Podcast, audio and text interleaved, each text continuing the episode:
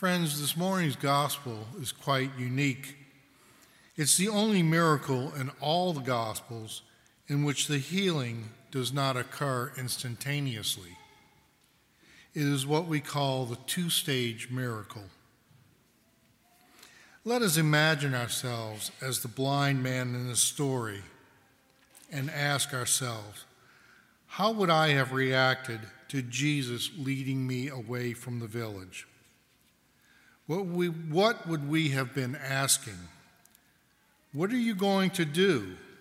Where are you taking me? And when Jesus responds and tells you he's going to spit in your eyes, would you have said, Sure, that's cool with me? Or would your response been, I don't think so, Jose. Get me out of here. Do we have the faith to trust in Jesus, regardless of the circumstance? You see, Jesus helped this blind man, taking him by the hand in order to strengthen his faith.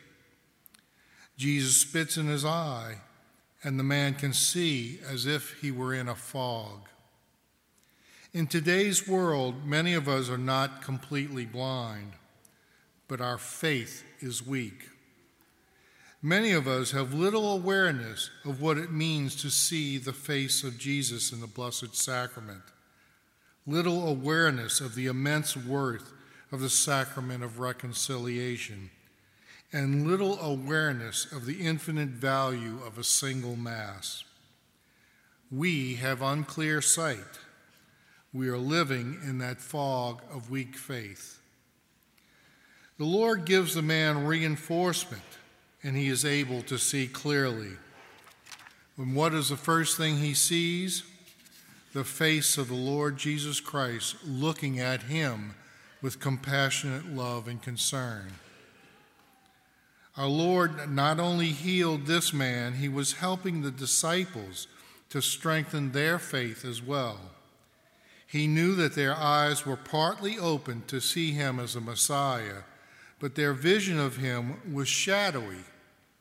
They would need a further divine enlightenment to accept his Messiahship.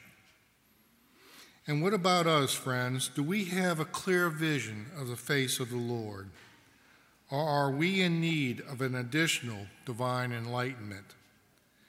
We need our eyes to be able to see things in this world, but we should also take great care to be able to look away from what should not be looked at, those things which cause us to grow weak in our relationship with the Lord.